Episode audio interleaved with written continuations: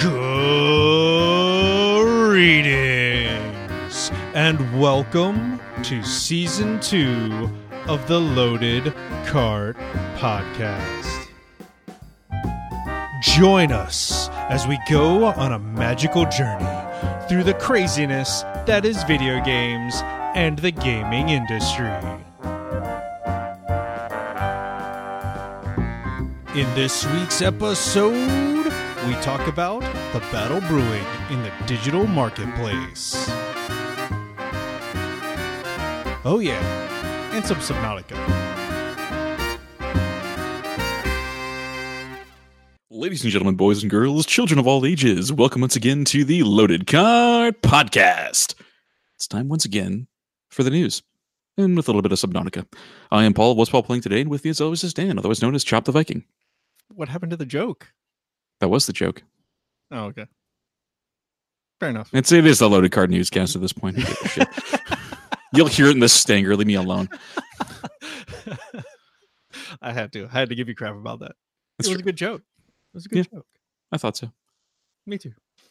So how you doing, man? Uh, I'm no longer looking for a house for a while. I got close to closing on a house and then panicked really fucking hard and backed out. Like they were they were ready to sign, they were ready to agree to all my conditions, and I was just like, I'm not gonna do that. I just fucking panicked. oh man, I thought thought we were gonna have some good news. Like you have a house and you're moving in on X day. That is I good you- news. I knew you got super close. Yeah, no, like this this was I was close enough that they were ready to sign. It was ready on the dotted line. I'd already signed the paperwork, and I was just like, you know what? I need a minute. And then that minute came to be about five hours, and I was like, no, I'm not doing this. so out of curiosity, what made you uh change your mind? Uh, I was going to end up pulling money from my 401k for the down payment, and I felt that was a bad idea. I I can agree with that. That is probably not a great idea. Yeah. Yeah. What's going on? And, and apparently you? you didn't you weren't like, you know, obsessed enough with the house that you went through it with it anyway. So It was it was a you didn't love it, right? I did love it. I was a gorgeous house. I just my rational brain and my merged with my panic brain to become panic rational brain, and I was just like, I was just "Mm, no, probably a bad Ah. idea. No, bad, bad. You know, you know that that Kermit flail thing that he does. Where he goes ah and flees around the room. Yeah, That's probably what I did in my brain. nice. my brain did that for about 10 minutes and then I was just like, no, this is probably a bad idea.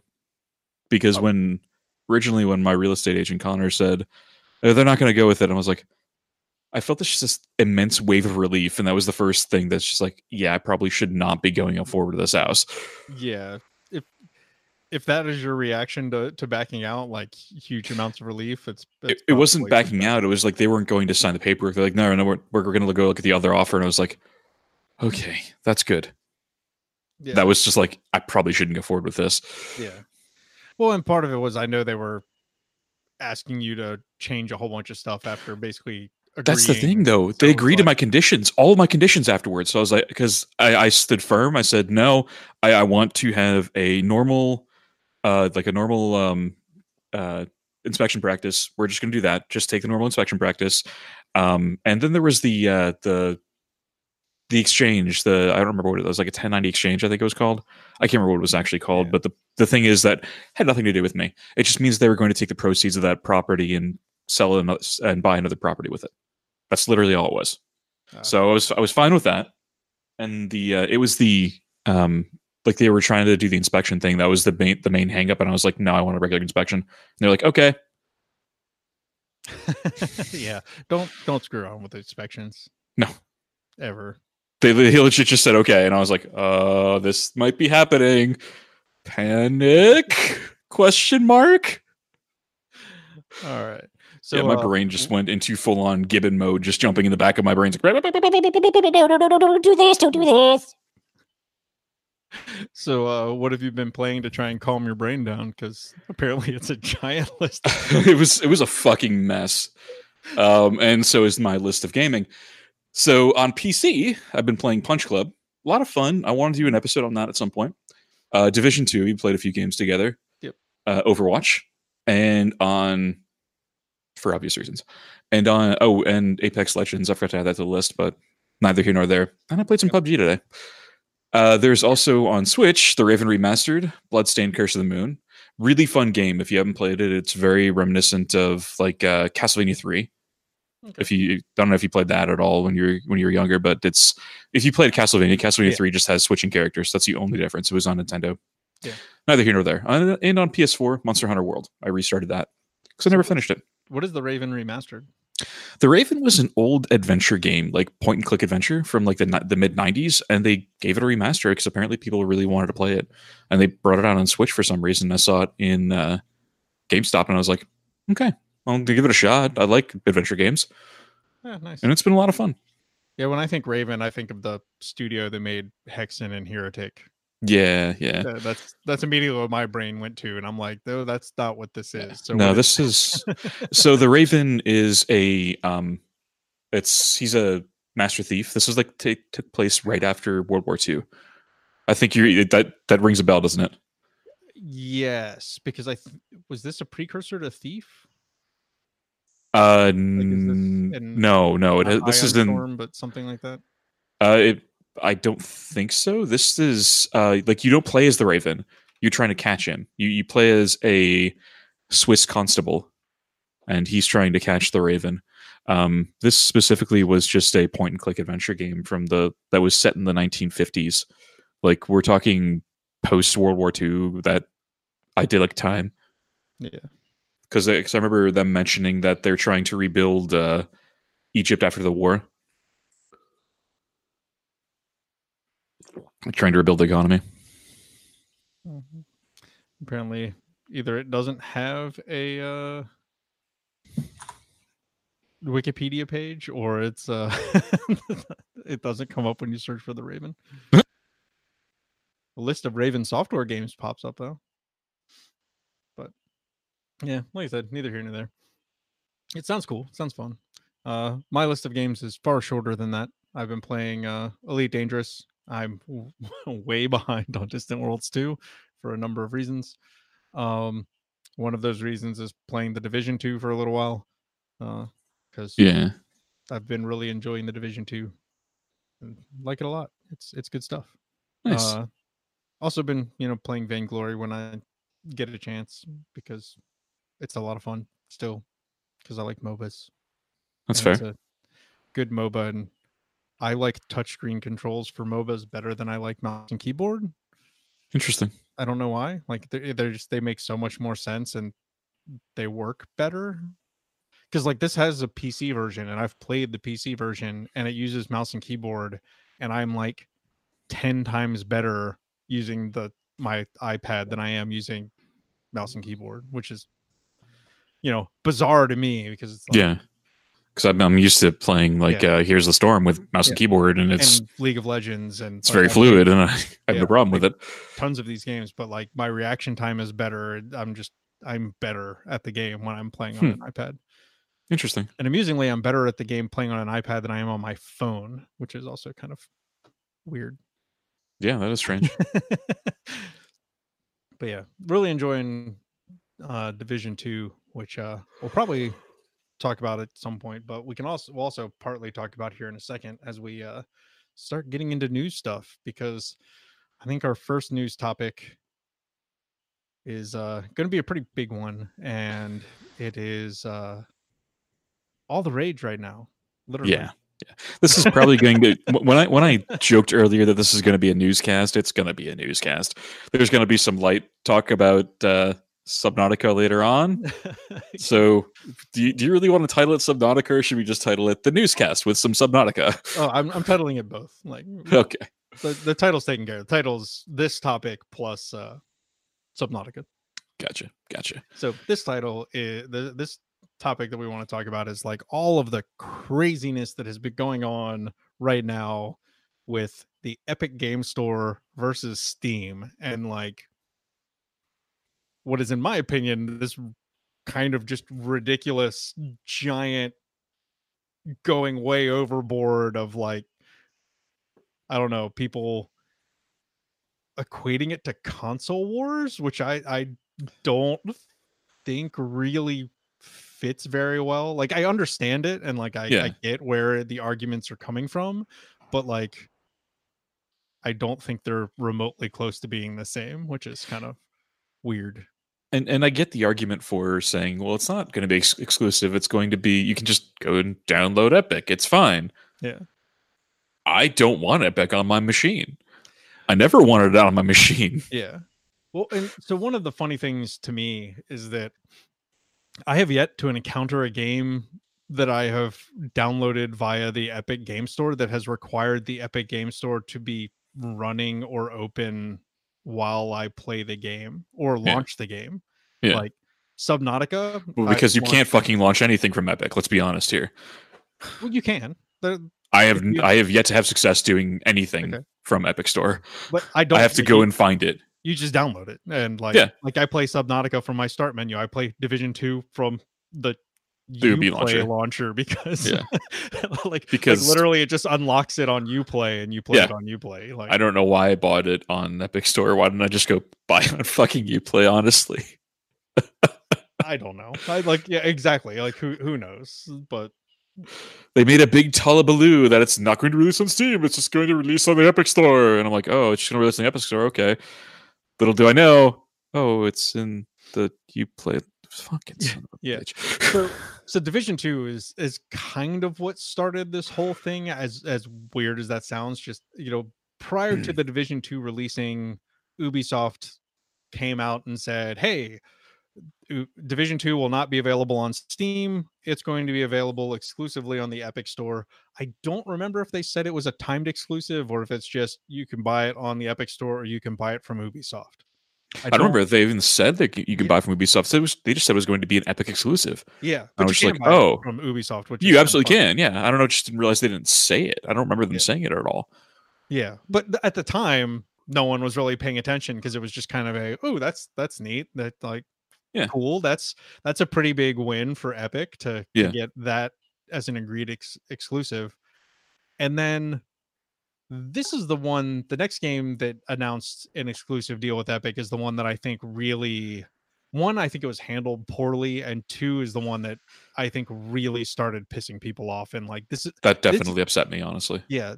So Metro Exodus was going to come like was going to be on Steam, had been up for pre-order on Steam, had been taking pre-orders for I don't know how long, I, months I think, like Three a months. couple of months. Yeah. Um I almost bought and it. then yeah, That's why I'm then- mad. Well, and then right before it was going to be released, they announced that it was going to be they were pulling it from Steam and it was going to be exclusive for 12 months on Epic. Mhm. Uh, they also at the time said that the people who bought it on Steam were still going to get the game on Steam. It was still going to get fully supported on Steam. Just no one else could buy it at that point for 12 months. Mhm. Just the people who already had, which that's probably the best thing that they did. Like the, you, hey, look, we know you Yeah. bought it here. We know you want to play it here. We're still going to support you since you've already paid for it. But ev- everyone else has missed that boat and they can buy it in 12 months or they can come to Epic and buy it. And they did, to be fair, because what it, it sold two and a half times more copies than any other Metro game. I don't remember launch. that, Yeah, honestly. it's, it's it's crazy. Like it sold I a lot of stopped copies. paying Part of it- attention once I realized it was an Epic exclusive. I was like, nah, no, thank Yeah. you. but one of the things that they came out and said was that it sold this ridiculous amount of copies compared to the last last Metro game. But part of it is because it has become this like cult classic, and people have been waiting forever for Right. this third game. Right. So it was going to sell good anyway, and there's no way to tell if it would have sold better on Steam or if it hadn't. Like, there's at this point, there's just no way to know. It pro- it might have, it may not have. It probably would have Right. sold the same. I But mean, people you, you- definitely went to the Epic store to buy it. Like, you know how hype I was for this game. yeah, like yeah. I showed you videos of the the author just with the uh, the Artyom kit, and I was Yeah, just the- like, the- this is going to be fucking awesome. The ridiculous, ridiculous. Oh, what were there, yeah. like ten of them or something. There was- like that. I think there was like 22, something ridiculous, some ridiculous random number that you don't expect, and there's like, Yeah. uh, it's so exclusive that I can't even get a copy of it. He says, and I was like, I want that lighter, desperately Yeah. want that lighter. The watch is really sweet, but I want the lighter. Yeah, it was like a thousand dollars or something like that for it. Yeah, Like, it was something. Yeah, It was it was some ridiculous price, and I was just like, you know what? I'm not going to pay that. Which reminds me, I need to look up at some point if someone ever bought the presidential edition of uh Duke Nukem, Saints Row 4. Saints Row Four. Uh, I the guess million dollar version of think the game someone did. dollar version. I don't remember, but I just remember like that's that's the crazy one. I wonder if anyone ever bought that. Um, but yeah, so Metro pissed a bunch of people off. Totally understandably. Like at that point, they probably shouldn't have done an exclusive deal, but at the same time, like the actual developer had zero say in the matter. Like Epic went basically above their head to their publisher and ex- and like secured a deal with their publisher yeah, and kind of probably can't blame the publisher because well you can blame the publisher for taking it but like it, if someone's going to come to you and go hey we'll give you a boatload of money if you release it exclusively on our store instead of steam you're Hmm. probably not going to say no unless for some reason you think you're not going to sell as well right. and they obviously did not so So I, I don't see anybody who bought the Saints Row copy, uh, but apparently Ars Technica did a disambig like a, a, a breakdown of the numbers, yeah and apparently it only came up to six hundred twenty nine thousand nine hundred seventy four dollars and sixty nine cents for total cost, as opposed to the one million dollars they were requesting. Right right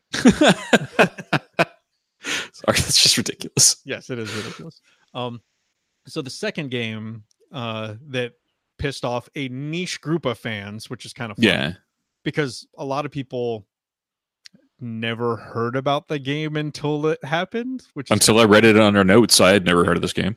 so there's a tactical game like a tactical game in the line of XCOM because that's made by former XCOM people uh, Mhm. called Phoenix Point. Um, and it was funded on Fig, which is the crowdfunding service owned by uh is it Brian Fargo? I think so. Exile, of inXile. Um, but so they they funded it on Fig, saying that it would be available on Steam and Good Old Games, which is you know kind of standard. And it was funded in like 27, 2016 or 2017, like way before the Epic Store ever existed. Uh, It's, but they uh, but they reached a deal to release it exclusively on the Epic Store. So they like Yeah. kind of literally walked back a promise they made in their crowdfunding. Yeah. Which obviously pissed off the people who crowdfunded it who wanted it on Steam. yeah, Uh the silver lining to this one is that they offered all of their like people who funded the game like look you can either get a version of the game on epic like we'll give it to you on epic and you can get one f- year of free dlc or we can give you a full refund you can have your pick right. so i'm wondering how many people took the full refund but like I I'm pretty have. sure.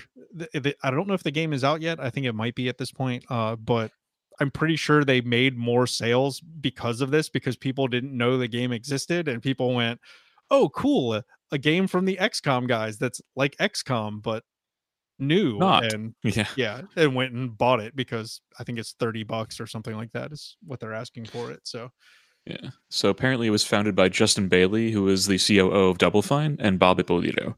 The advisory board consists of uh, Aaron Isaksen, Brian Fargo, uh, Feargus. I'm not going to even try and pronounce his last name of Obsidian. Urquhart or whatever. Yeah, yep. Uh, Tim Schafer, Tim Schafer, uh, Alex Rigopoulos uh, from Harmonix, Cliff Bleszinski, and Randy Pitchford.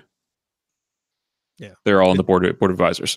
Yeah, it's basically all of the the guys that did good crowdfunding at the beginning. Yeah, pretty much. They started their own Kickstarter. Yeah, pretty much.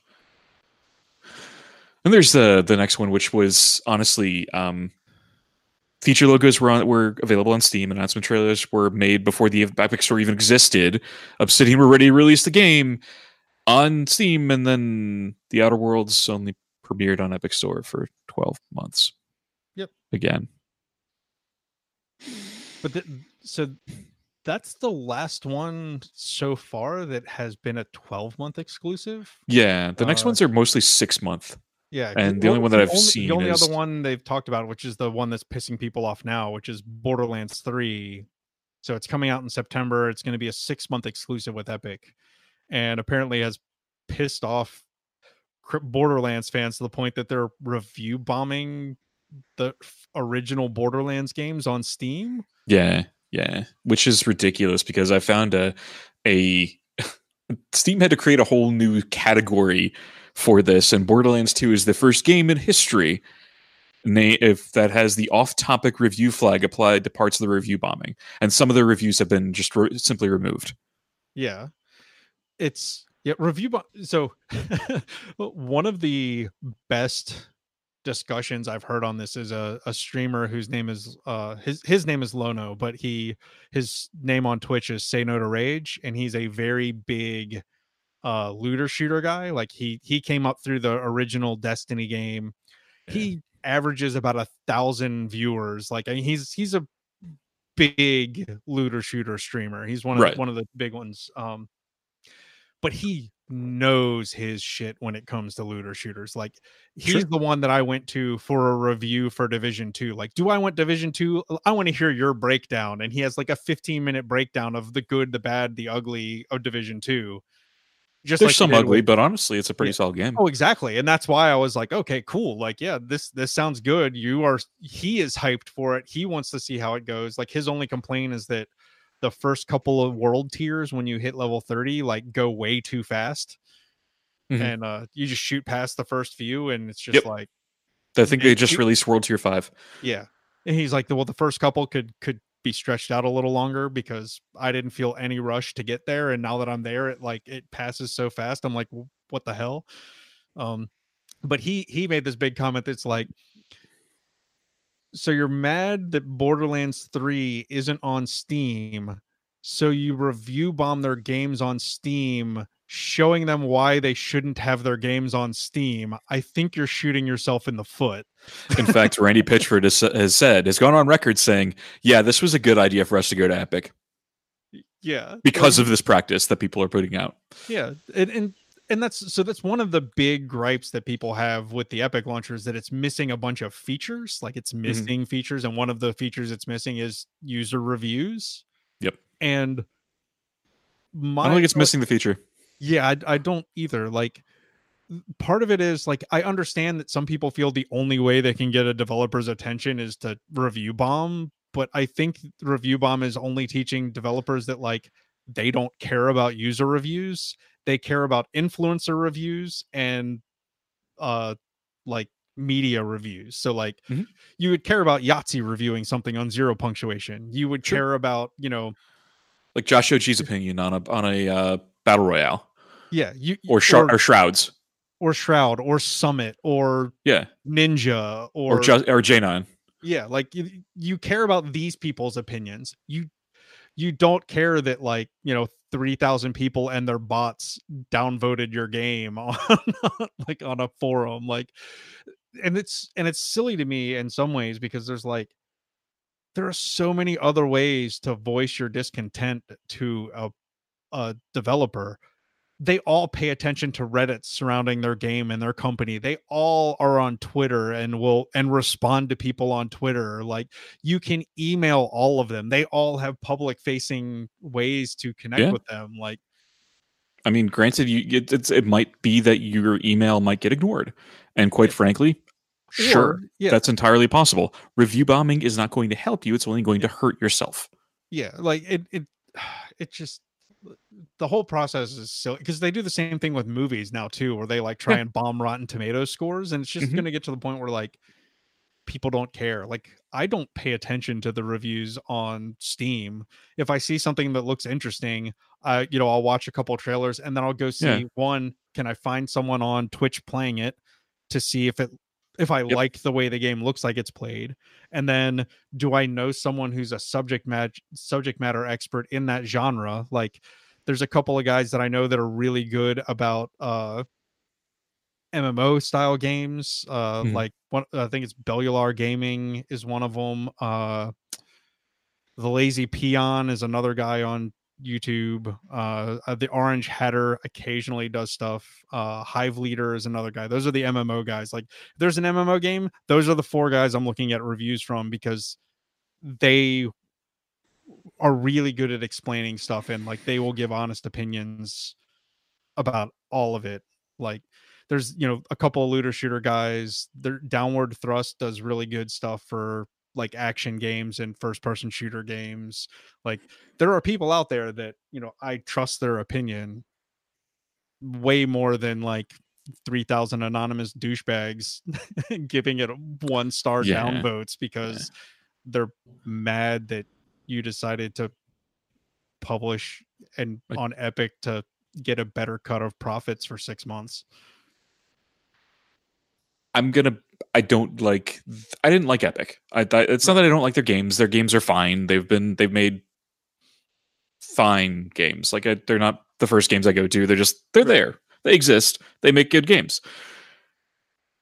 I just. uh, Can I just play the games on Steam? That it has. Personally, I, I like the fact that Steam has features that are. You know. They're they're common. They should be common features. They're comfortable. I'm fine with the user interface. I just So I, I would I would offer this. So for a lot of the people that are complaining, and and this might actually help you. You you know you can add non-Steam games to Steam and launch them from Steam, right? Yeah. I do. like, and that's that's what's so uh, to me is so funny about a lot of this stuff is it's like a lot of the like I understand the complaints of like I don't want another launcher, blah you know et, et cetera et cetera like. I don't view it as a launcher because it isn't a launcher. Like you've even said, you've never been Yeah. able to launch a game from. It- it's from- it's fucking broken as a launcher. it's a storefront. Like that's it, it's it's the equivalent of like, do you buy a video game from Best Buy or do you buy a video game from GameStop or do you go to Walmart? Like, in my opinion, that's kind of what we're talking about here. Like, so. It, like it's uh, do you go to steam do you go to ubisoft or do you go to epic or do you go to origin like or good old games or humble bundle? Like these are all different places to buy games. Like humble bundle is even weirder because when you buy stuff from humble you can either buy the drm free version from humble or you can buy the steam version or now the nintendo version for some games if you, it's available on nintendo switch which is weird in and of itself but i don't know like i think for the most part it's people overreacting and one of the other things that i also find amusing is that like it's funny how far people have gone from forgetting like how much they hated steam when it forced them to install steam to play half-life 2 Right. and counter-strike because Yeah. like the reason steam exists is because they wanted people playing counter-strike to all be on the same patch. And then they forced people to install when they bought half-life 2 to install steam to play half-life 2 and like there are hilarious hilarious gifts out there from back in the day of like the weird little valve gear logo Yeah, the- turning around and like banging someone in the ass because they had to install the steam store to, to play half-life 2 like and now it's funny to see like those same people are like up in arms because like oh my god epic store bruh Yeah, it was insane. I, I and I actually never had a problem installing Steam because I, I legitimately saw the potential. right And back in the day it was annoying um, oh, it was trying to absolutely annoying to install, but I'm trying to remember the first game that was like really messed up. It might have been Quake 4 was the first game that I bought that was like there was nothing on the CD except for the Steam client and you just like you put the CD in and it like registered your CD key with Steam and then downloaded a like 10 gig game or something like that and I was like what the hell is this shit? Like I bought a physical copy of this so I didn't have to download this crap. Like I literally just want the actual game and I have the CD like in my drive right now. Why am I not installing from the DVD? And like, no, it, it downloaded it from Steam. Like, what the fuck, man? But one of the other things that people are mad about, and part of it is this that like oh jeez, yeah.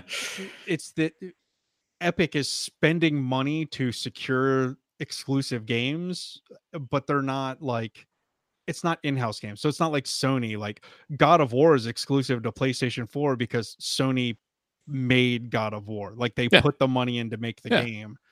And It's like getting mad at Nintendo for producing Mario or Zelda titles. Right. But uh, but their their argument is that's not what Epic is doing. Like No, Epic is Epic is like going to EA and being like, "Hey, I want John Madden football exclusively on my Xbox. Can you please do that now?" And then all the PlayStation fans getting pissed off because they can't play it. Yeah. and like I I think it's so one of the arguments is basically that uh the reason people don't like it is because they feel like the Epic store should be playing fairly and like should stand on its own merit of like better rate like royalty rates basically for the the companies that are selling games on their store and try and pass that deal on to the customer so like Right. instead of Steam takes Valve takes 30% of any game sold Yep. on Steam. Uh the Epic store can be down to like 10%, I think, either 10 or 12% if you're using the Unreal Engine. Right.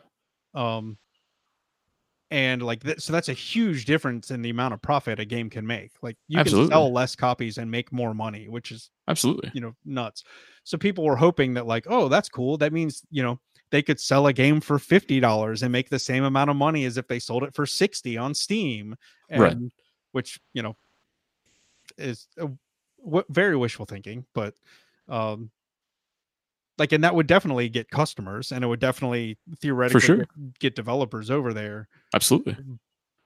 but at the same time like i i totally understand this business practice. This is what every company would do. Steam would do this if they ever felt that they had to but they have such a monopoly they just expect everyone to release their game on steam so they're not going to do it Yeah. like why would they waste their why would they waste their money to get a steam exclusive when it's considered the default because It was the only one in existence for so long. Yeah.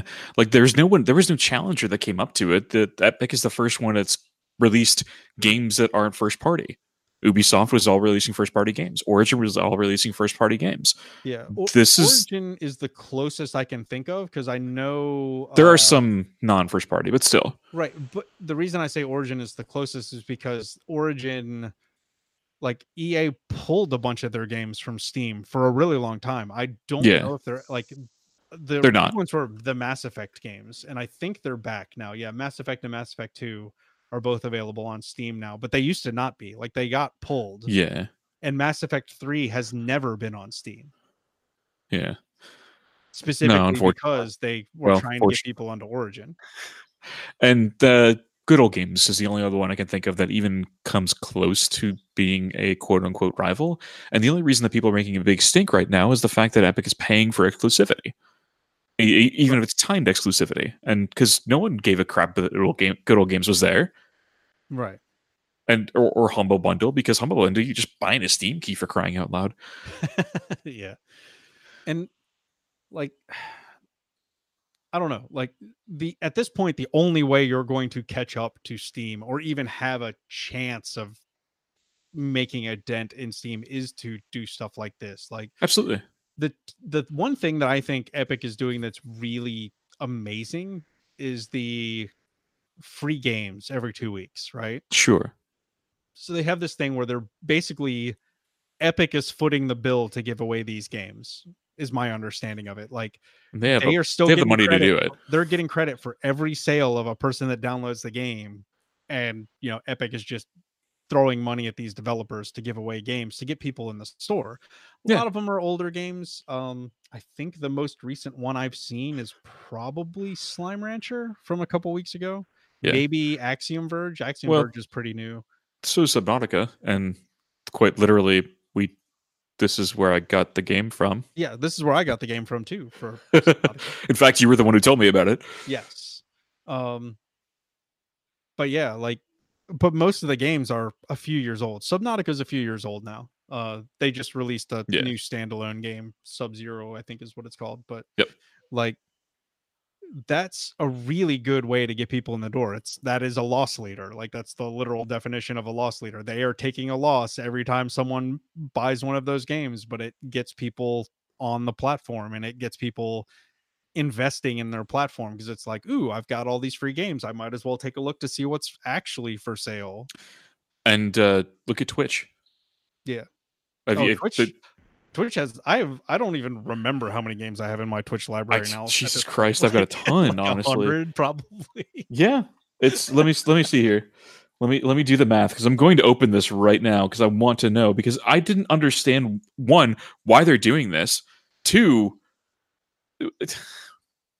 yeah, the the. Twitch, the the Twitch Prime games that they give you for free. like, yeah, what's what are you doing here?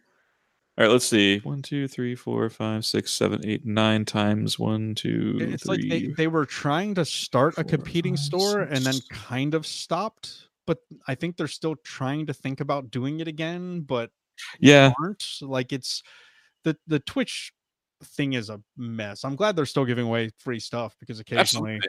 they have stuff that They do have some pretty good want, stuff. Like But like I've been playing. Um, if you've never heard of it, Kingsway. It's an Adult Swim game. Really fucking good. yeah, I've got 55 sitting in my library right now. I probably have more than that. I'm not even gonna look. it's, it's not seeing it though. It's just taking a look in here, and, they, and they're even giving away 12 months of Twitch Prime or of, of Nintendo Switch Online.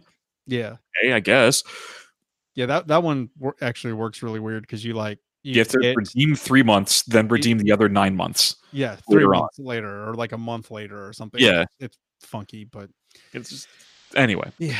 Um, All right, are we are we epicked out? unless we want to talk about the weird profile thing. We probably should. So, uh, so the Epic launcher. There's been a couple of things that around Epic that have that, that have been some legally shady practices. One of them has been completely debunked, which Yeah. is essentially the um the quote unquote spyware issue that people were having. It's just a JavaScript file that literally everyone does. Yeah, like th- this person on on reddit posted a big thing and was like i'm not an expert but and like proceeded to show how the epic store was spyware and was doing all this weird packet stuff and basically someone did the hu- someone who is actually an expert did a big teardown and was just like yeah this this is basic behavior for anything running on a secure http and like this is a basic functionality of electron.js which is how you turn a web app into a desktop app Yep. Like that that's your steam library does the same thing because Absolutely. it's a 10 year old web app Yeah. Beyond that, there is also the allegation that it mm, that Epic Launcher makes a copy of a system the the system and games profile kept on your computer by Steam, which was also one of the accusations leading to spyware, which is the, that hasn't been debunked yet, as far as I know. no it, it they it definitely made a copy of it. Like epic has said yes it makes a copy of that information and stores it locally and it does not send it to us or anyone else without you giving your permission. Yeah, it's, it's still it, the it's shady. The issue was is that it made the copy without asking your permission to make the copy and that's where people have been complaining about it.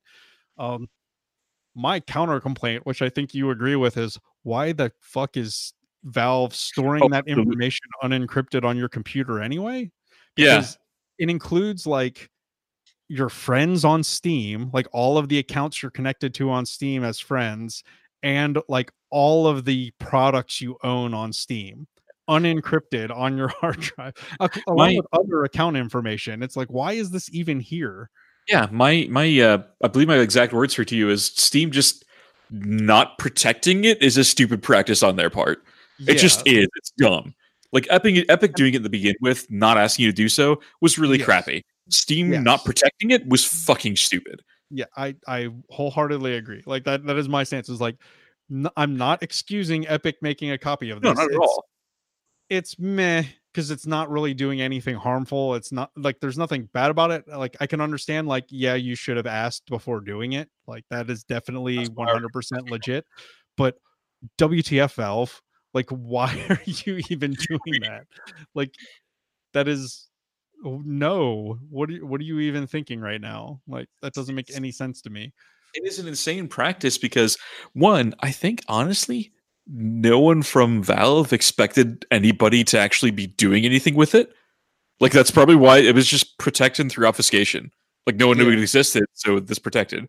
But one of the things that I I wonder about is like if Epic knows about this and made a copy of it, what else is grabbing it and distributing it without you knowing? Because obviously other people know that it's there and it exists and it's unencrypted.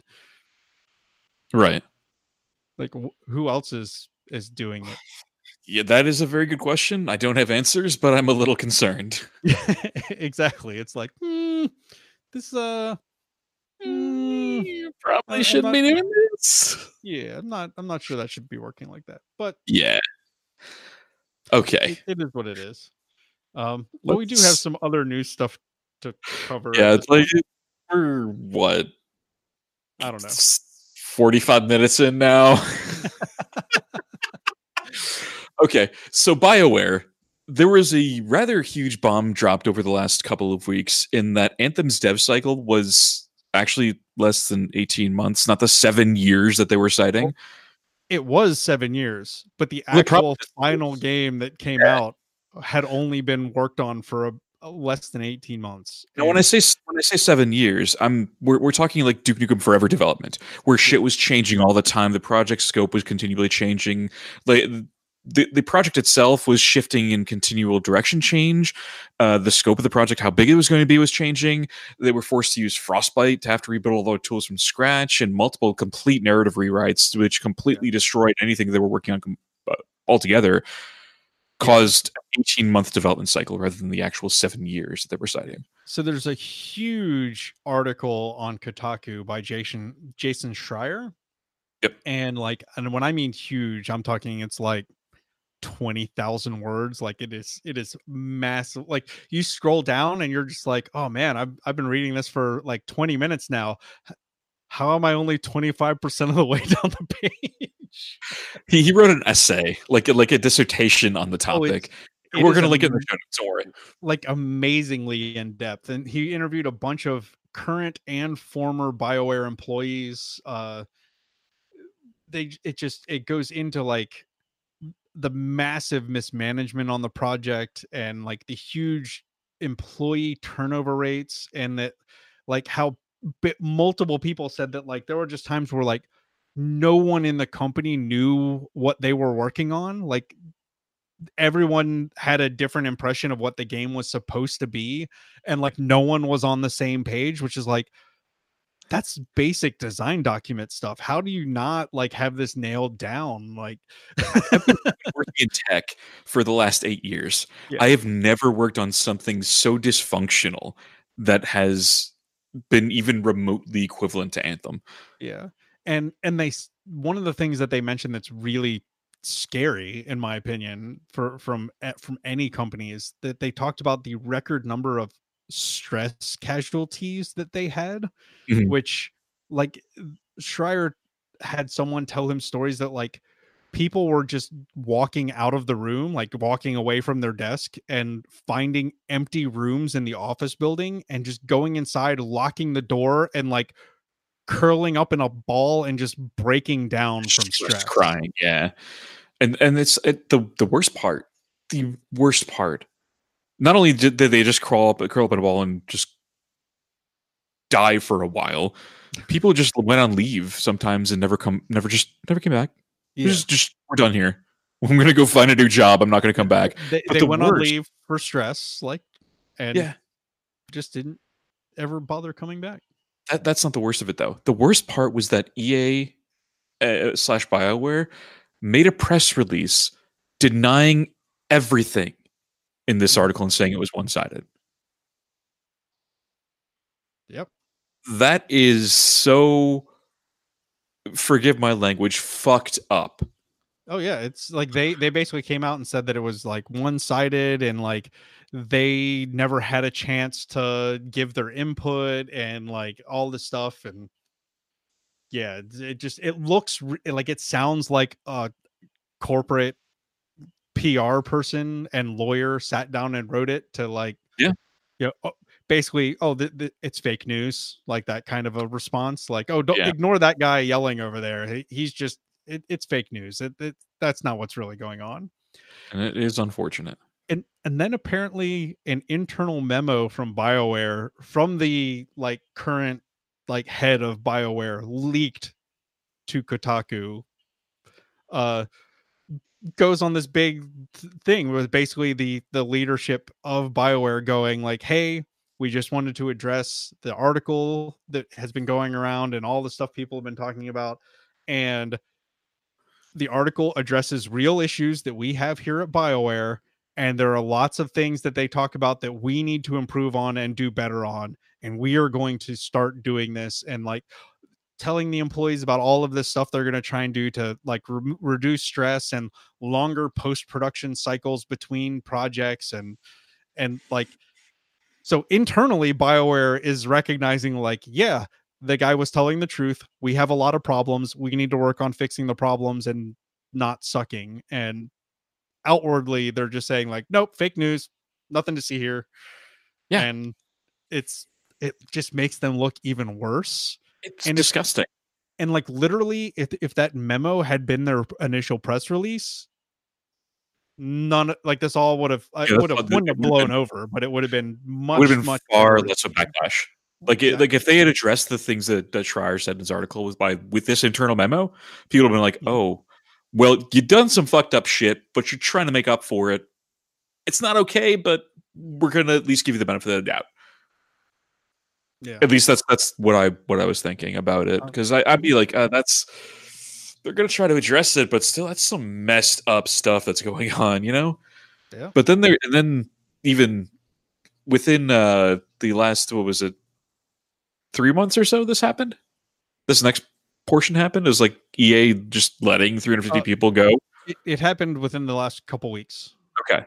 So mostly russia and japan the russia and japan offices like the whole japanese office closed. Just shrug. Okay you're done now. Bye. It was mostly publishing been- marketing? Yeah they've been trying to get into uh the japanese market for a while and just that wasn't working. So bye. they, they shut down. But yeah, it's, it it's mostly marketing and publishing jobs that were hit. But as you can see, like I think a lot of that had to do with uh Apex, which is so this is weird. I this is just me oh, like theorizing, right? So the marketing strategy that they had for Apex Legends was so different than a normal marketing campaign. They didn't there really wasn't one. run video ads. They didn't do yeah, there was, there was there was not one They they paid streamers to make Apex Legends the number one game on Twitch. And, And they probably and paid a few they probably paid a few to do videos on YouTube as well.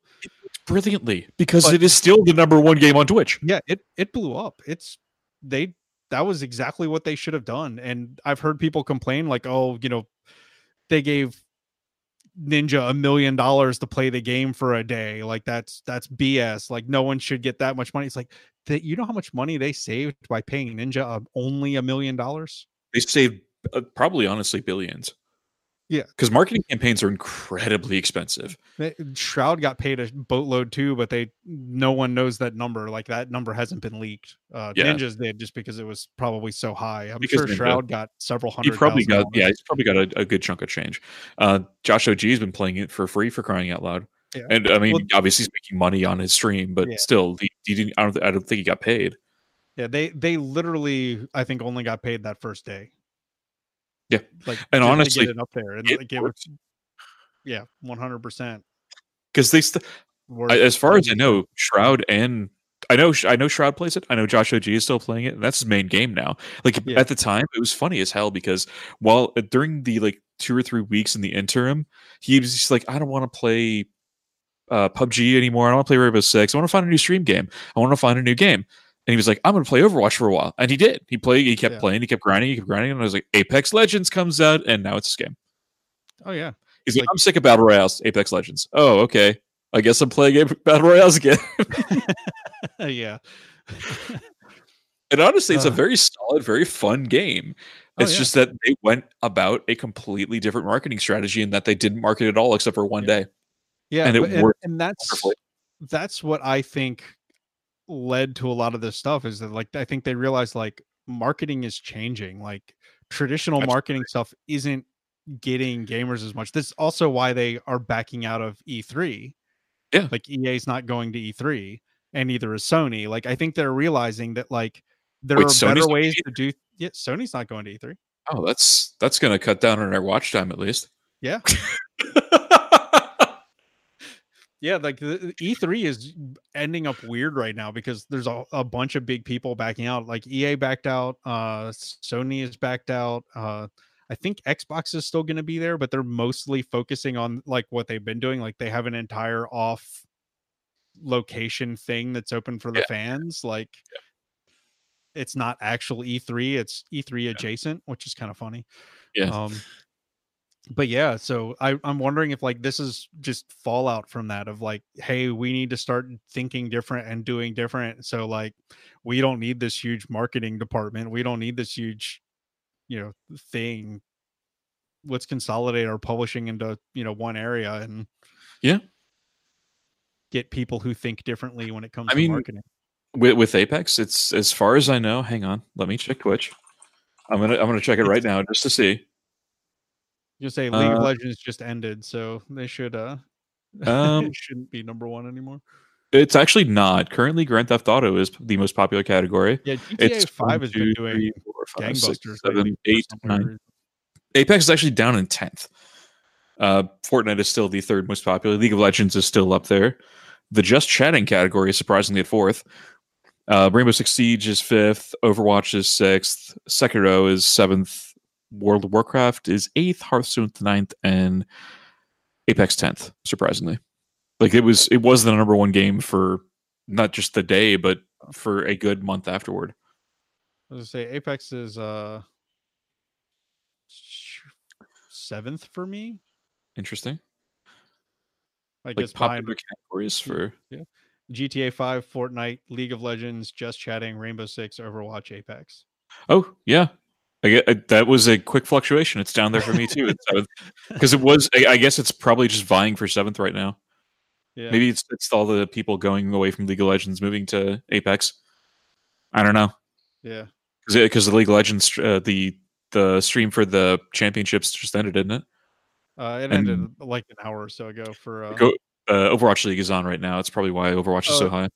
Uh there's still there's a rebroadcast of the European playoffs right now for League of Legends with Gotcha. thirty thousand people watching it. But honestly, with with EA's change, shift from marketing away from traditional, you know, magazine video ads on YouTube, video ads on like uh, on TV, shifting away from that and moving toward just here's a bunch of money, play our game. Yeah. Fucking like, brilliant, absolutely Yeah. brilliant idea. and I've played Apex Legends. I don't think I've seen a single ad for it on YouTube. I've I watch seen it. YouTube all the time. I don't think I've ever seen one. I watch I watch YouTube all the time. I watch Twitch all the time. In fact, those are my two primary sources of entertainment. Yeah. Never seen an ad for it. Not which one, is- yeah, which like is that's- great. that's crazy. I, it's been a while since I've seen one for PUBG, but they always had that same one like over and over Yeah. again, just that trailer for a while. Yep. Um, I see And Fortnite ones occasionally. I've never seen a Fortnite one. Adblock is amazing. Shh. Yeah, there's there's no ad block. Well, so the funny part is there's no ad block on uh, like mobile versions of YouTube because I usually watch on my iPad. The funny tablet. part is there's like 10% of the ads on iPad that there are on desktop. Like holy crap. I've watched it a couple times recently on my on my like second computer while playing a game and it's like why are there two ads for every ad break and why are there like seven times more ad breaks and banner ads and all this other crap that like Right. like where the hell is all of this coming from no I don't- wonder people use ad blockers Yeah, no shit, right? shit. Adblock is just amazing. Okay. Last piece of news before the actual topic. We are now an Ooh. hour in, I think. Good. Good. Yeah. Oh, this is this is honestly it needed to be talked about. There's a ton of stuff to go that we had to go over. And this is just the latest in um, brick and mortar stores that are going to be suffering a lot with Yeah. all of the modern conveniences. GameStop for 2018 reported record losses, and this is the only the third year they've ever reported an annual loss. For 673 million dollars for a net loss. It was mostly due to a t- decline in used game sales, which is more than half their business. 2017 was a 34.7 million dollar million dollar net profit.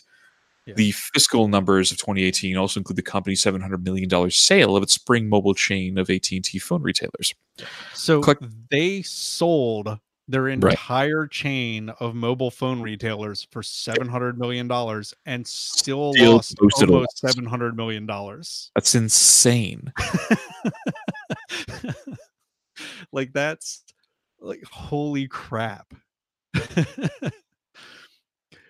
uh amusingly, um It's Like- just nuts. so their other two years that they lost on annual revenue was one was in 2000 where they you know were barely GameStop at that point in time where they lost a whole whopping seven million dollars Yeah. annually over Yeah. the course of that year, uh, and then in 2012 they lost. Uh, I don't remember what happened that year. There was some big crazy thing that happened to them that year, um, but they lost almost uh, like 270 million dollars in that year, which is like again, it's nothing compared to to this year, but the insane loss that they've had. They're also Yeah. projecting a drop in sales for next year too, about a five to ten percent drop, which is, I, I, the worst part is that I don't, I hate corporate of GameStop. Every single GameStop I've ever gone to has had amazing employees, people who are passionate about video games that just want to be even near them. Like they, like they can't work on them, they can't build them, but holy shit, they love them. This is their, oh yeah, this is their pride, their joy. I'm going to sell it hmm and then GameStop happens. yeah, and and like so, I've had uh, a buddy of mine. I'm pretty sure he still does it. He like seasonally will go back to GameStop, like and just for over Christmas break to make you know money. He just works at GameStop and Yeah. Amusingly, like the location that he goes back to, like they hire him as an assistant manager seasonally because he's been there for so long. Yeah, like it's it's hilarious at this point. Uh, but like corporate dicks them over like Oh, all the time, and like, and it is the number one reason why I don't shop at GameStop. The last game that I can think of that I bought at a GameStop was the collector's edition of Fallout New Vegas hmm. because I was in the army and couldn't leave Post, and it was the only store on Post that sold video games. and, and Paul is holding up his collector's edition of Fallout New Vegas. I lost the platinum chip, unfortunately. Which wasn't platinum. Of course, it wasn't. It wasn't even close. If it was a platinum chip, you wouldn't have paid like eighty bucks for that collector's edition. Uh, anyway, um, but I, I I went in and actually purchased the Raven and uh, one Yeah. other game, and I can't remember what it was, but I purchased that game, the Raven remastered, for it, and I, the guy was just, we sat and chatted for like a half an hour, uh, Mm. just chatted, because we both love video games. Oh, and I I would love to have a store that was able to to just like even go to use game shop. yeah. The used game shops that aren't GameStop are, are great because they have the same passion you do. Oh yeah.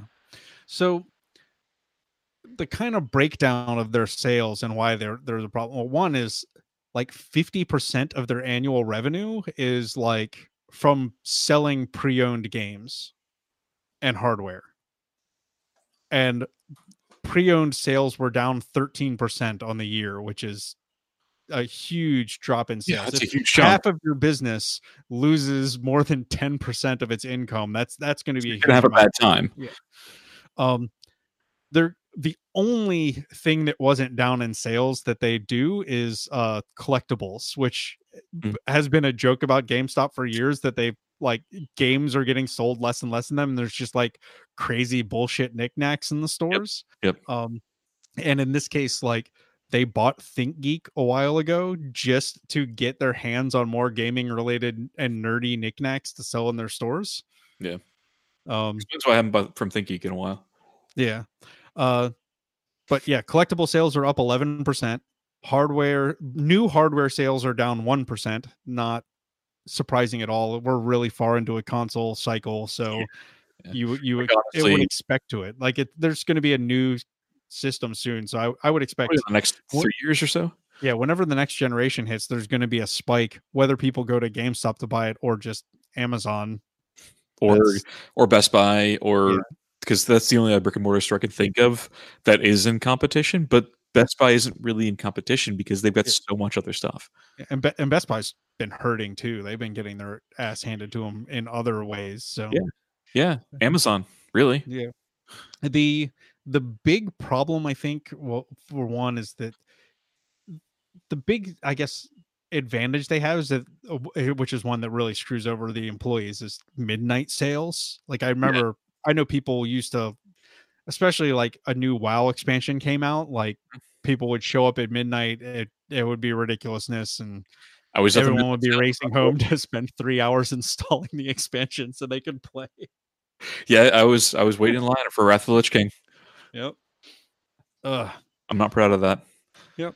But their their new software sales are down five percent, uh, which is you know again they're expecting about the same. They're expecting a five percent to ten percent drop in sales next year. So Yeah. it's probably I I don't know if it'll be the same because you know they'll do something to stem the net loss or try to do stuff. Um, they attempted to go digital for a while, and are if you go way way back to our uh, digital store episode that we did like they have a digital store no one uses it like they bought a bunch of like other digital like little digital stores you've never heard of and like made their own use their stuff to make their own store but again It was a you've never heard of it and you've never used it aside from our episode and this one now. Yeah. But I don't know. who know. knows like it, it sucks because like they've been such a you know titan in the industry and I like they've had their scandals because developers hate used game sales because they get zero money Mhm. Like GameStop profits all of it like Yeah. and then there's you know the other jokes that you know you have a used game and you take it there and they'll pay you like seven dollars for it and then turn around and sell it for top portion. sell it for uh fifty-seven dollars right next to the sixty dollar new game so that you people will buy it You get one quarter portion. yes thank you simon pegg Yes. Yeah, for those of you who didn't know, that guy was Simon Pegg. Yep. All right Topic time. Fun. So now Hour that, the, now. now that the news is done The- uh, honestly, I people have been, I've, I've been gotten a lot of feedback that people love the news portions of it because stuff that they might not pick up on otherwise because they might not trawl the news sites like we do. yes But or, or troll the news youtube channels like yeah, pretty much. All right. So this topic is about the episode was originally slated to be Subnautica, but there was so much news that happened that we just decided to Yeah. put it into a kind of a dual episode, I guess. yeah And we're going to try and be as spoiler free as possible with Subnautica because there it is a surprisingly story intensive game for a game that's very build heavy and exploration heavy.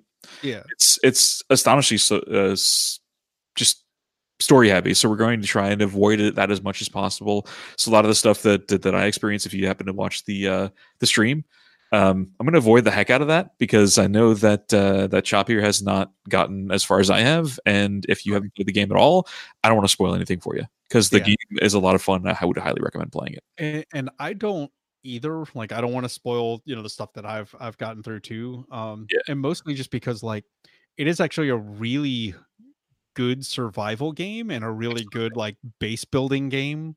Yep. That just happens to also have a really interesting story. Yep.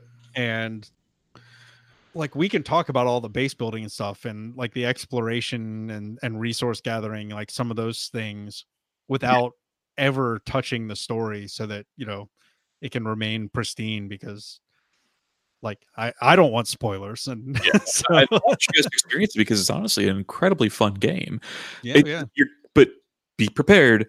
You're going to sink some time into it. oh like yeah that's unavoidable. There's going to be a lot of base building going on. You're going to be doing a ton of exploration, and the game doesn't hold your hand. It gives you certain locations for the escape pods that uh, that pop up, and that's as far as I'm going with any sort of story. Yeah. But there, there, there were escape pods from the crash landed ship that you were on.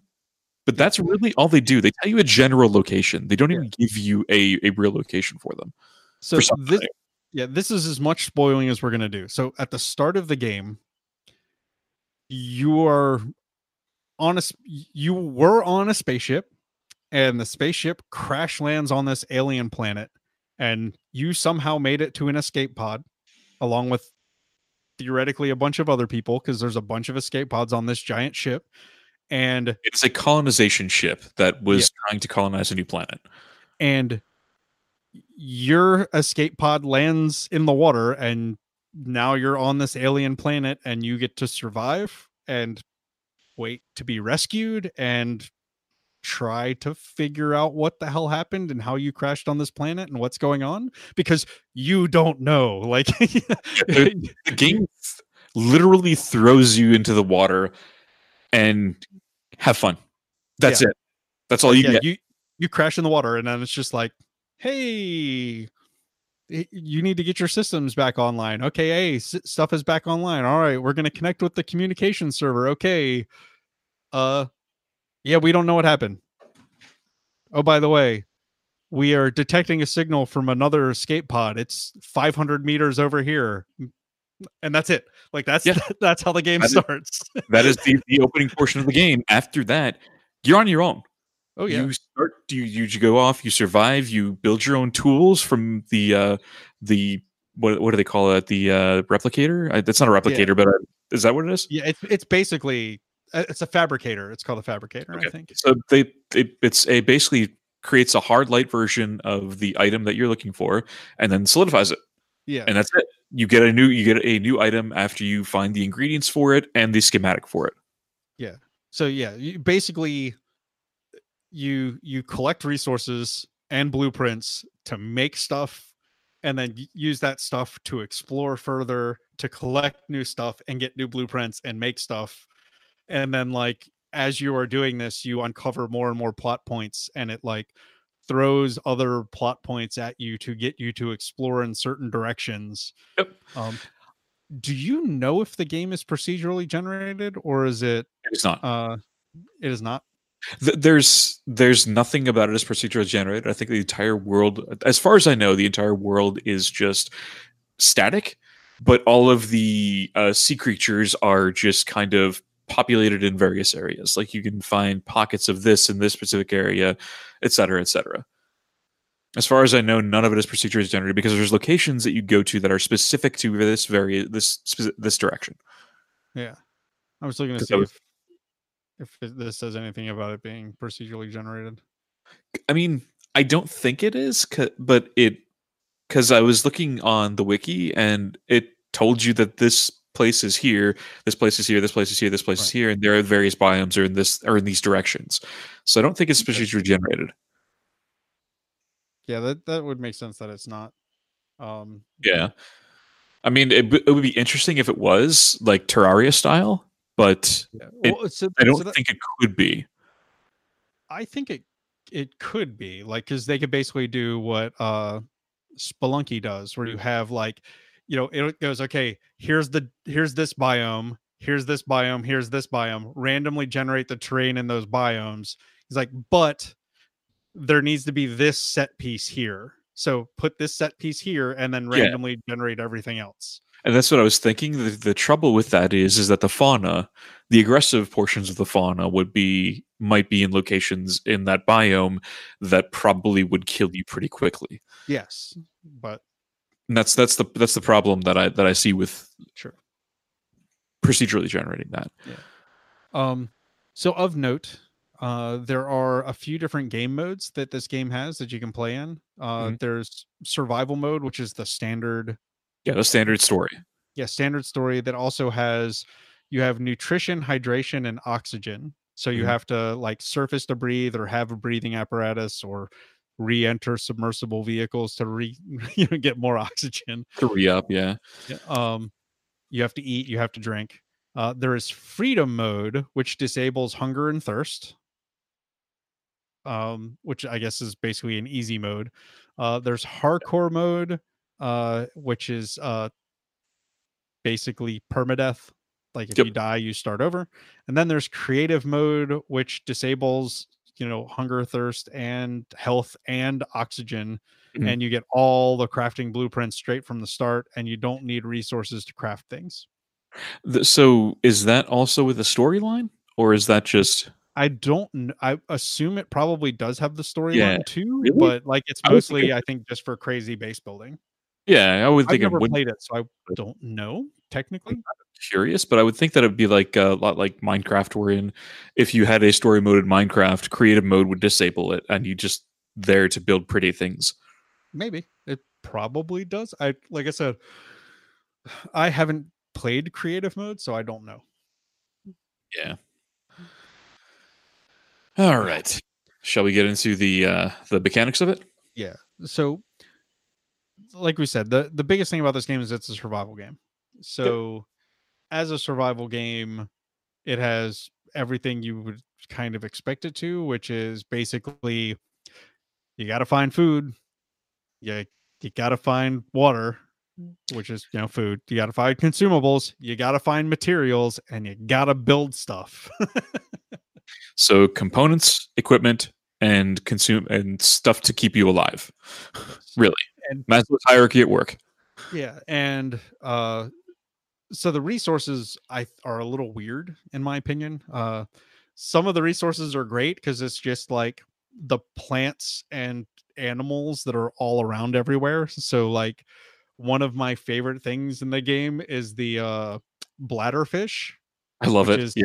yeah there so this is just a fish that's everywhere and it looks like this it looks like a water flask like a an oil skin water skin and like you literally swim up and just snatch it out of the water That's what I love about fishing in this game. You don't need a fishing pole or anything. You just swim up to the little bastards and grab them out of the water. uh there is uh an item you can you pick up later in the game like an upgrade for your little like diving knife that Yeah. uh, like i don't remember if it electrifies it but or if it It's it's heat. Uh, yeah and it just it instantly cooks any of the fish you hit with it which is kind of fun but Yeah. like then you can't get water out of the bladderfish because that's what the bladderfish is good for is you can convert a bladderfish into drinkable water It's Which is- insane because how? How does this work? I don't understand you. because the fabricator is weird it is yes. There's also um as we as you mentioned earlier there are vehicles that you can pick up. There's a without getting too spoiler heavy you actually build a small um submarine really Yeah. that you you enter through the through the bottom of the submarine and then move through the through through the water much faster and it's also it's not very dense and it's not very armored so it can't protect you from a few hits but it's going to break if you aren't careful uh, it also has a crush depth of about 250 meters. You can get a an upgrade to make that down to 300 later on. That's really about it. That's without getting whatever. yeah the initial crush depth is 200 i believe It's 200 because you can get it up to 300. I, yeah but I, I know the initial crush depth of the the first one that you get is Mm. uh 200 but yeah so so you have like the fish you have coral that you like break chunks off of with your knife you've got uh like uh the other one is there's like rocks like you literally like there'll be a rocky node and you like swim up to it and you bang on the rock and it'll have like you know your basic building supplies like copper and tin and eventually like gold and diamonds and stuff like that um There's actually there's- animations for all of the like almost all the tools, all the single hand tools you can break rocks with, Yeah. and, it, and it's very interesting to see each one being swung at really with the with all the Yeah, grace of a of a Stillson wrench performing brain surgery. Yeah. Uh, and then there's the upgraded version of those where there are sometimes big nodes of like an actual material. So there'll be like just like big hunk of copper sitting on the bottom of the ocean. And like the you have to have specialized tools to actually deal with it. There's a specific tool that you have to build yeah. later on in the game, and that's probably about mid game. So I don't think that's anywhere near end game No. because I'm not Um, anywhere near end game, and I just built that specific tool. Yeah. And then the other thing you do is there's wreckage and debris from the crash Yes. everywhere. Yeah, When we say this ship was a colony ship, there was upwards of a thousand people on it, as far as I know.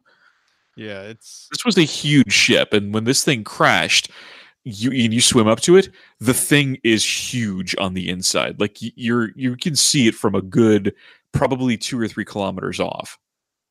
Yeah.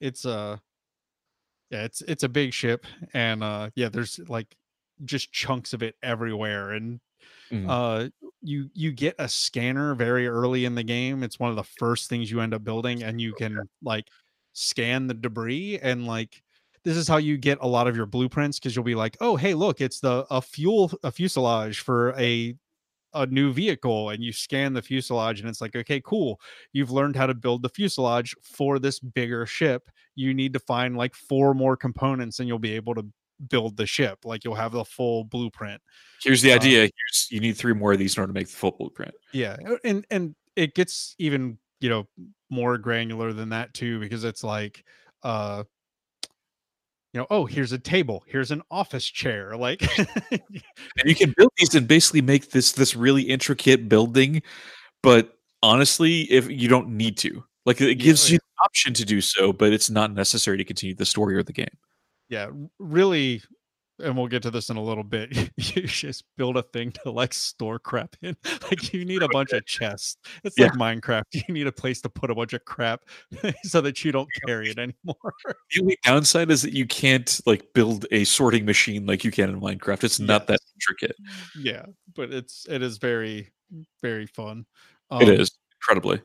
but yeah so so there's yeah different various sizes of debris all over the place. There's one of them there's uh, very early in the game there's a huge like chunk of the ship that you can swim inside that you you know get to Yep. and that's where you learn about like there are some doors that you have to like cut open like they won't work anymore. You just have to like literally take a cutter to them when you build one laser cutter eventually in the game yeah um but yeah so th- there's a lot lots of stuff to build there's lots of tools there's upgrades to tools so there's basically like you have your scuba suit which uh the reason the game is called subnautica is the whole game is underwater and There's only three different three different islands around. yeah there's there's a couple two of different land islands and a masses island.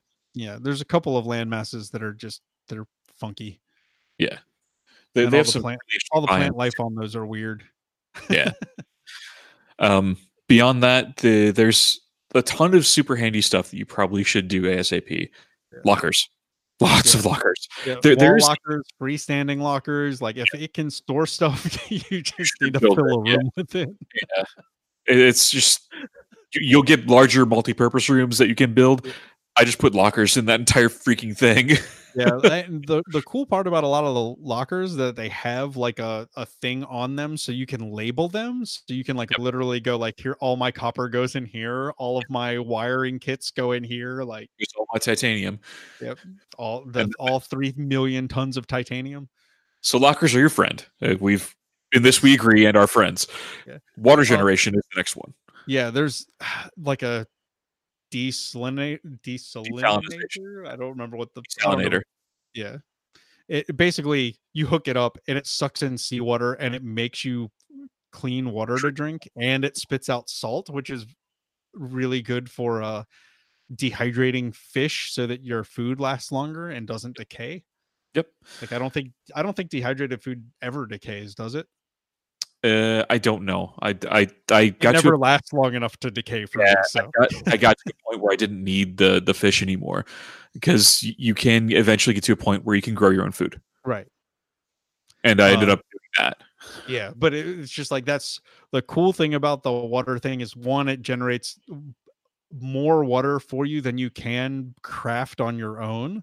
Yeah. And the byproduct is that spits out salt, which you can use to, you know, Uh, there's there's several uses for it, oh yeah, Eh, not just uh, salting fish, but there's just several other uses for it, and it's a very valuable resource. That's But hard to er- find. early in the game, that is a one of the best uses for it is the salt, salting fish, so that when you're as you have. Sorry, travel as you travel further and further away from your whatever base you start building, it uh, you know, you don't have to worry about food as much. You don't have you don't have any access to food prior to that. You're just going fishing and and throwing in the fabricator to cook. Right. because you don't have access to any sort of uh, flora that you can eat. Yeah. It's like to- it- until about mid game. Yeah, basically. Uh, and then very important for the water generator thingy because it uses a massive boatload of power is solar panels. Build lots of solar panels. Like just cover your roof in solar panels, and you never have to worry. That's right. And then keep doing that. Like don't stop. Like you're going to need more solar panels. When you think you've had enough, you need more solar panels. And until you get to a point where there's some other power generation later in the game, but solar panels are great for the beginning of it. Yeah. Uh, There's also um, battery chargers that because every single tool you have, with the exception of the knife, runs on batteries, including these the submersible craft that you have later on. Yeah, and the little hand swimmer thingy. Like there's a little on batteries. yeah one of the little it's it's they have them currently. They're like a diving tool where it's basically just like a little propeller thing that you hold on to, and it like jet skis you through the water, basically. It's it's Um, it's you can get the fins, then upgraded fins, but Yeah. that that that swimmer, that that that, helper is just So incredibly fast. useful. It is. but honestly, the uh, the fin the fin upgrade I got is actually as fast as that thing, so I don't even use it anymore. Oh, that's cool. Yeah, it's it's just not necessary for me. If and The, plus, I'm the light is probably the most useful part of it. Then at that point, essentially yeah. But you can get your own uh, flashlight, so true. true that. The the only problem is that it again takes up a, uh, a a slot in your hand, which really is you only have one. So, out of curiosity, how long into your game did you go before you started actually building a base? Um, not long, surprisingly. Like I was probably doing so fairly early, within the the first like four or five hours. Okay. I, I'd say it's fairly early, considering I put about thirty hours in the game so far. Okay. I've I've probably done mm, 15 or 20 total, I think, at this point. Um I actually went a long time without starting to build a base because I was just using the the fabricator and the escape pod. Yeah. And like literally I would make chests like the little uh The pop out chests yeah. just like throw them I th- was throwing them on the bottom of the ocean like directly underneath the escape pod. Nice. so I had like 10 of them down there on the bottom. And then I was finally like, all right, I need to I need I actually need a uh I need a place to store stuff now. Yeah, I, I ended up um honestly building it fairly early because I loved the idea of building a base. Because th- see, the problem I have with a lot of the games that are like Minecraft is the fact that there isn't really any sort of structured story to them. So I never have any idea what to build. Like you just build for the sake of building is just Mhm. not as as fun for me as having a purpose to build toward. right. So so did it help you that it was like building with components as opposed to like Minecraft style building where you're just like free form? Yes, that that that is exactly the the kind of building that I like. Like I'm building this toward a purpose. I want to escape this place, but I need a comfortable place to live before I escape. That's what keep kept me like, yes, this is perfect. This is what I want.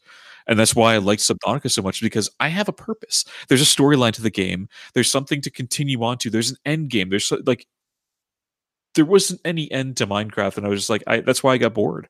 Is because like, okay, we've done all this stuff that's really progression in the game, and there's Yeah. nothing really left for me to do. Like, what do I do? Just build? I, I don't. I don't know what to build. Like, give me a purpose to build toward. Yeah, and uh, you hated the racetrack. Right? you were like, "Oh my god, I'm gonna be sick." Well, that's that's not hating the racetrack. That's just going to make me physically ill. I didn't hate it. I just couldn't experience it. Yeah, the the the last big project we I was working on on the uh on on our the Loaded Cart Minecraft server was a an ice boat racetrack and holy crap, can you start moving fast on that? And if And, and the, the visual blur, the visual movement made me ill. Yeah, like boats on ice move really fast in Minecraft if you are not familiar with that.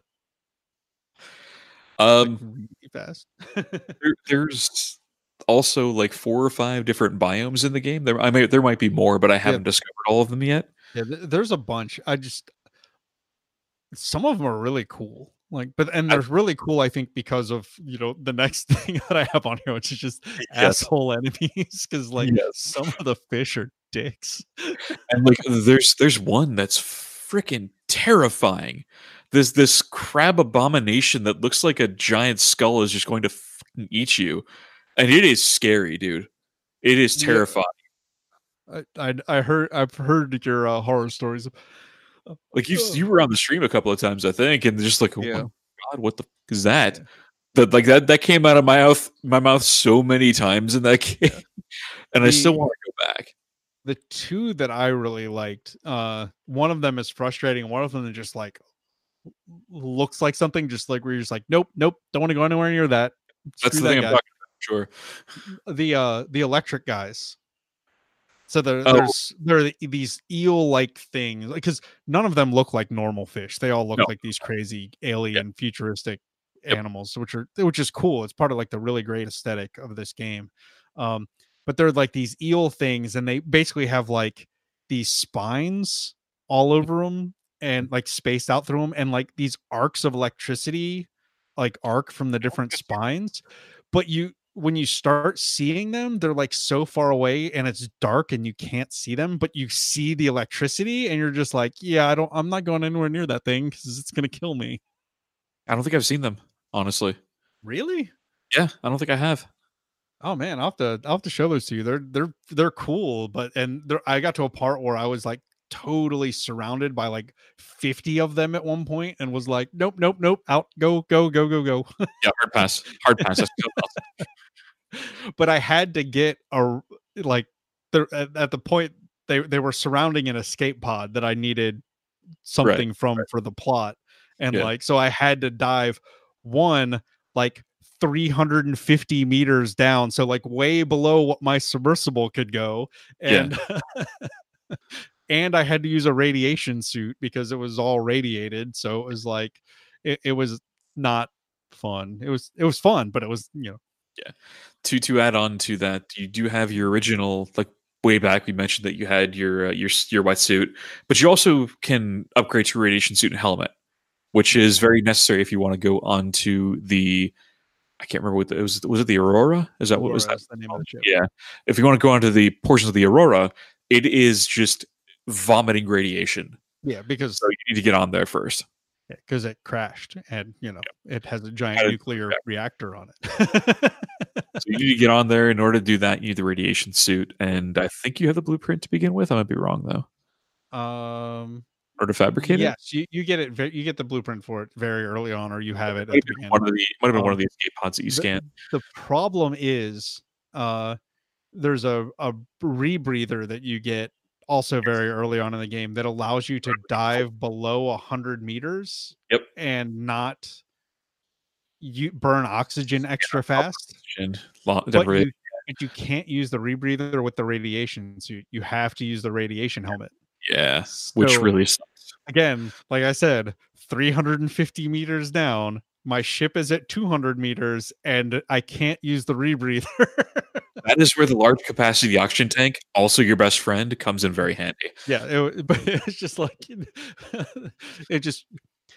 And that's one of the things that I really love about the game is that it puts you in these very tense situations, and like they feel tense, and Yes. like that's it's not something a lot of games pull off very well. Um, It's not artificial drama. right. Like this is not a manufactured situation. It doesn't feel manufactured because a lot of the stuff that like what Dan experienced here, like the the electric eels, the arcing electricity eels, I haven't seen those. Like these are not manufactured situations. These are situations that can organically happen. Yeah. Um and there's a couple like the sound design in the game is great because like if if Oh, you're incredible. If you're not listening if you're just like all listening into the in-game music and in-game sounds like Mm. it gets super creepy and Mhm. like you're constantly looking around like what the hell was that noise and Yep. like there are these big giant ancient things with tentacles that swim around everywhere and they make these big crazy noises Yeah. and like Leviathans, just- I believe.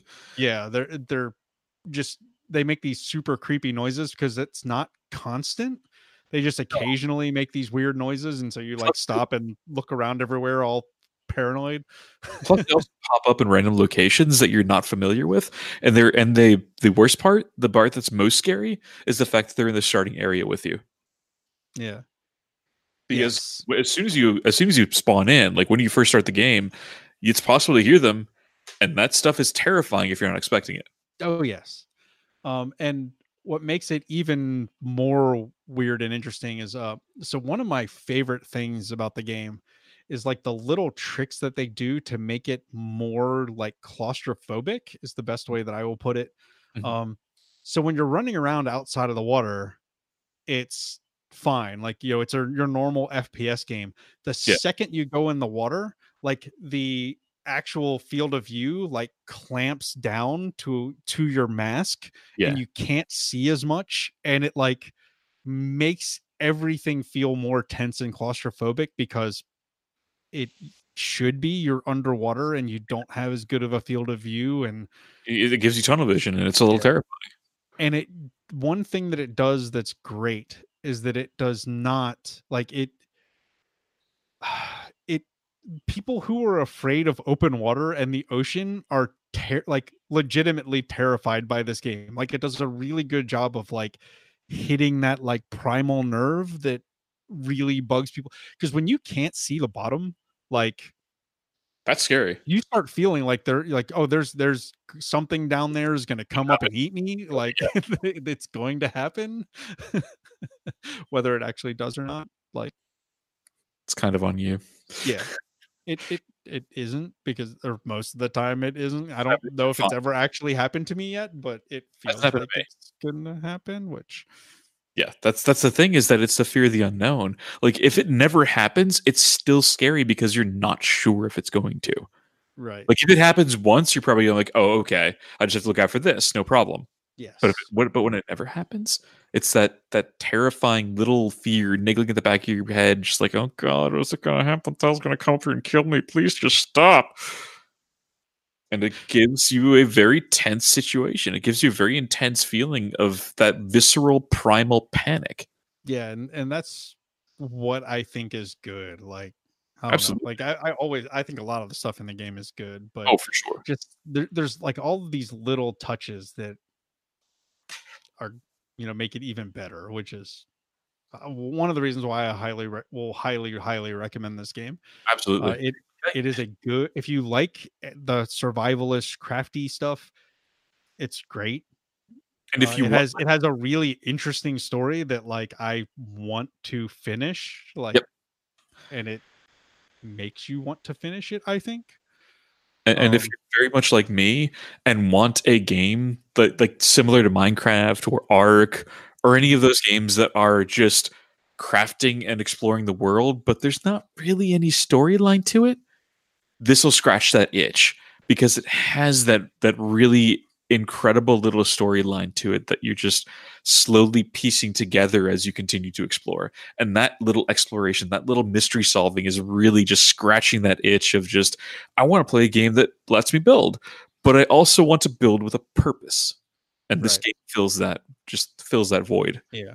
And it's it's different than like uh no man's sky which has a very similar building system Mm. but it doesn't feel like it's to the same purpose you're not like so in this game it really plays up to that because it's like you're trying to survive until you get rescued like that's Right. the distress call has gone out when you crash like you're Yeah. waiting for someone to come get you so you're just doing what you need to do until they get there Right. that's not the case in no man's sky in no man's sky No, you, there's there's a whole different plot and things but there most people just kind of ignore it at this point and they do like the fallout 4 thing where it's like oh yeah you know sean's gone and been kidnapped but i'm gonna i'm gonna build this base Yeah.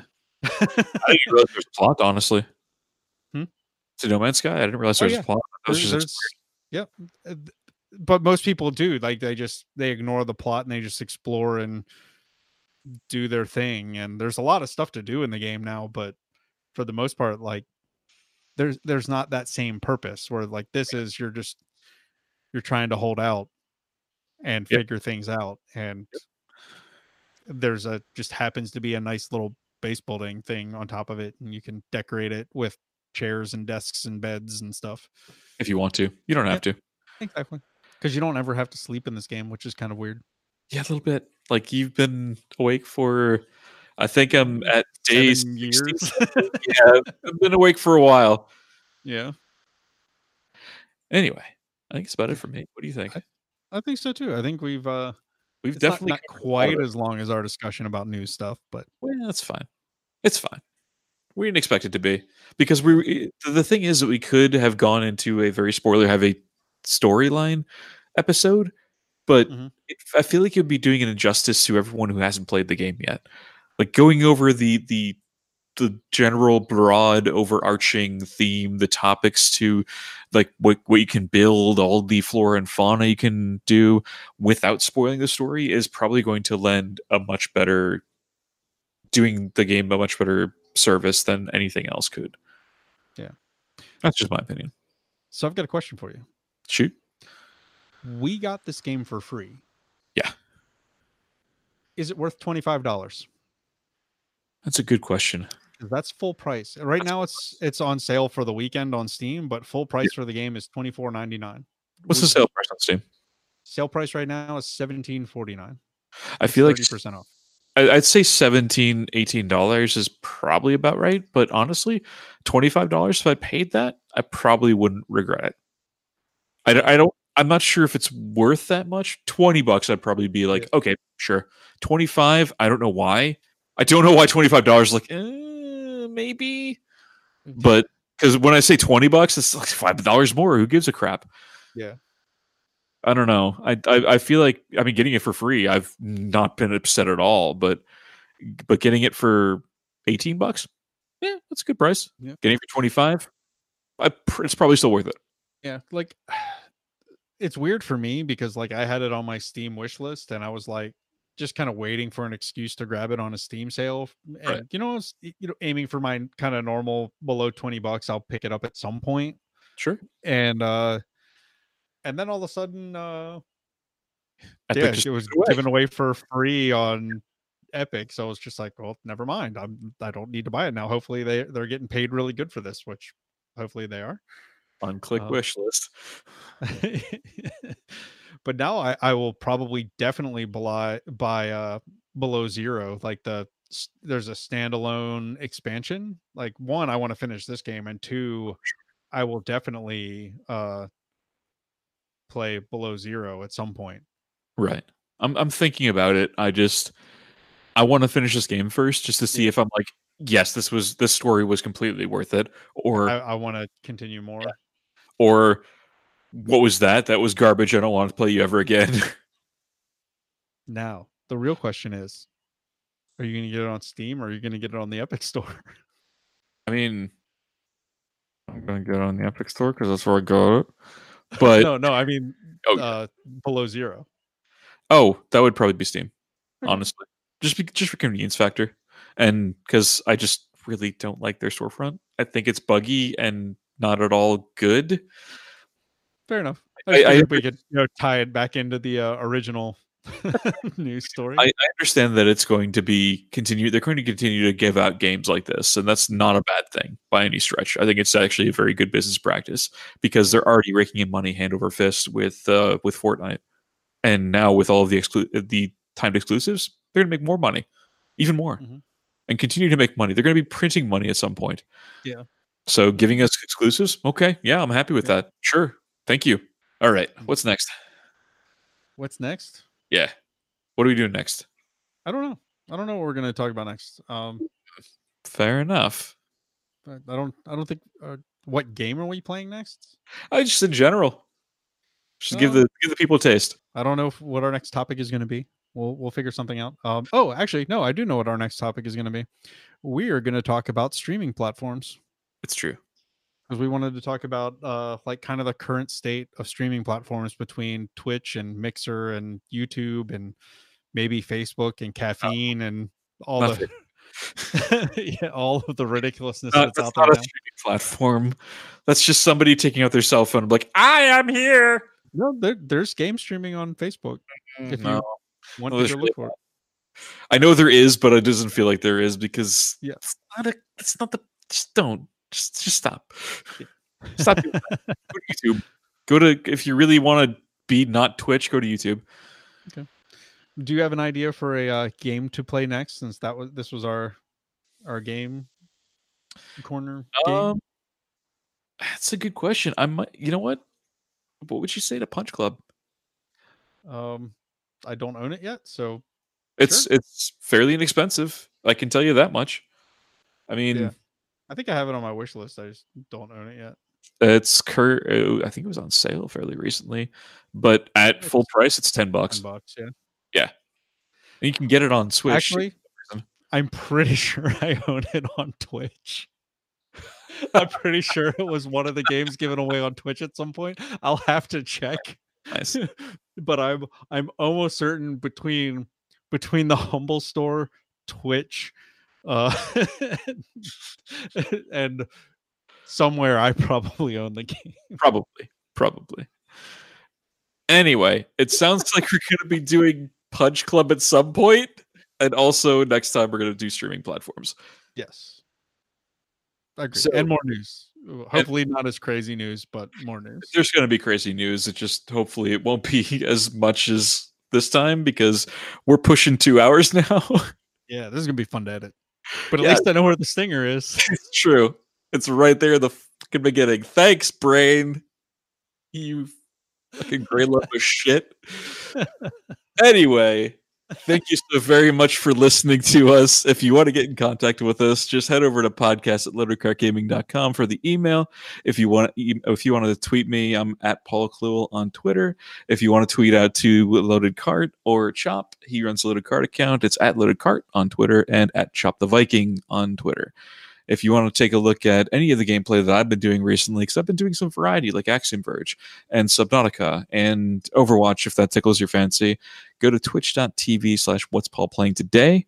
If you want to check out Chop stuff, it is twitch.tv slash Chop the Viking. He's been playing Elite Dangerous a lot lately, and I don't know what else you've been doing. Occasionally division, but mostly elite dangerous. And if you want to find us on social media, the links are in the show notes at loadedcartgaming.com. And if you love us, consider leaving a review on iTunes, Stitcher, Google Play, or wherever the heck you're listening to us. It really does help other people find the show, and it is the biggest thing you can do to really help out the show, other than you know listening. We really appreciate that too. And uh, it is if you want to check out some of the merch we got, uh, Chop's got his own T-shirts for Chop the Viking, and we got some Loaded Cart Gaming merchandise. Uh, check out loadedcartgaming.com/merch. And if you also want to check out our Patreon, we have started that back up again. It is patreon.com slash loaded cart gaming. That's link dump. Yeah. the, the, the, the merch wasn't even on there, and I still remember that shit. Ugh. All right. Thank you guys so very much for listening. and here's some smooth jazz to play you out.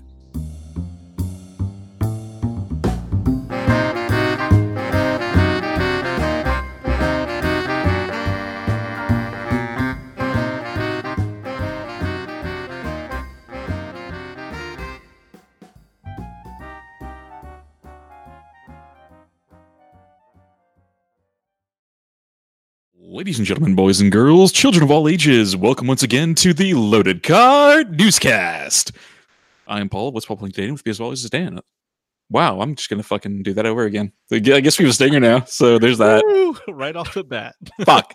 I, I did the thing that I wanted to do and then fucked up everything else. yeah. My entire life in a for- fucking nutshell. That's what you get for trying to sneak in an inside joke. It was a good joke, god damn it.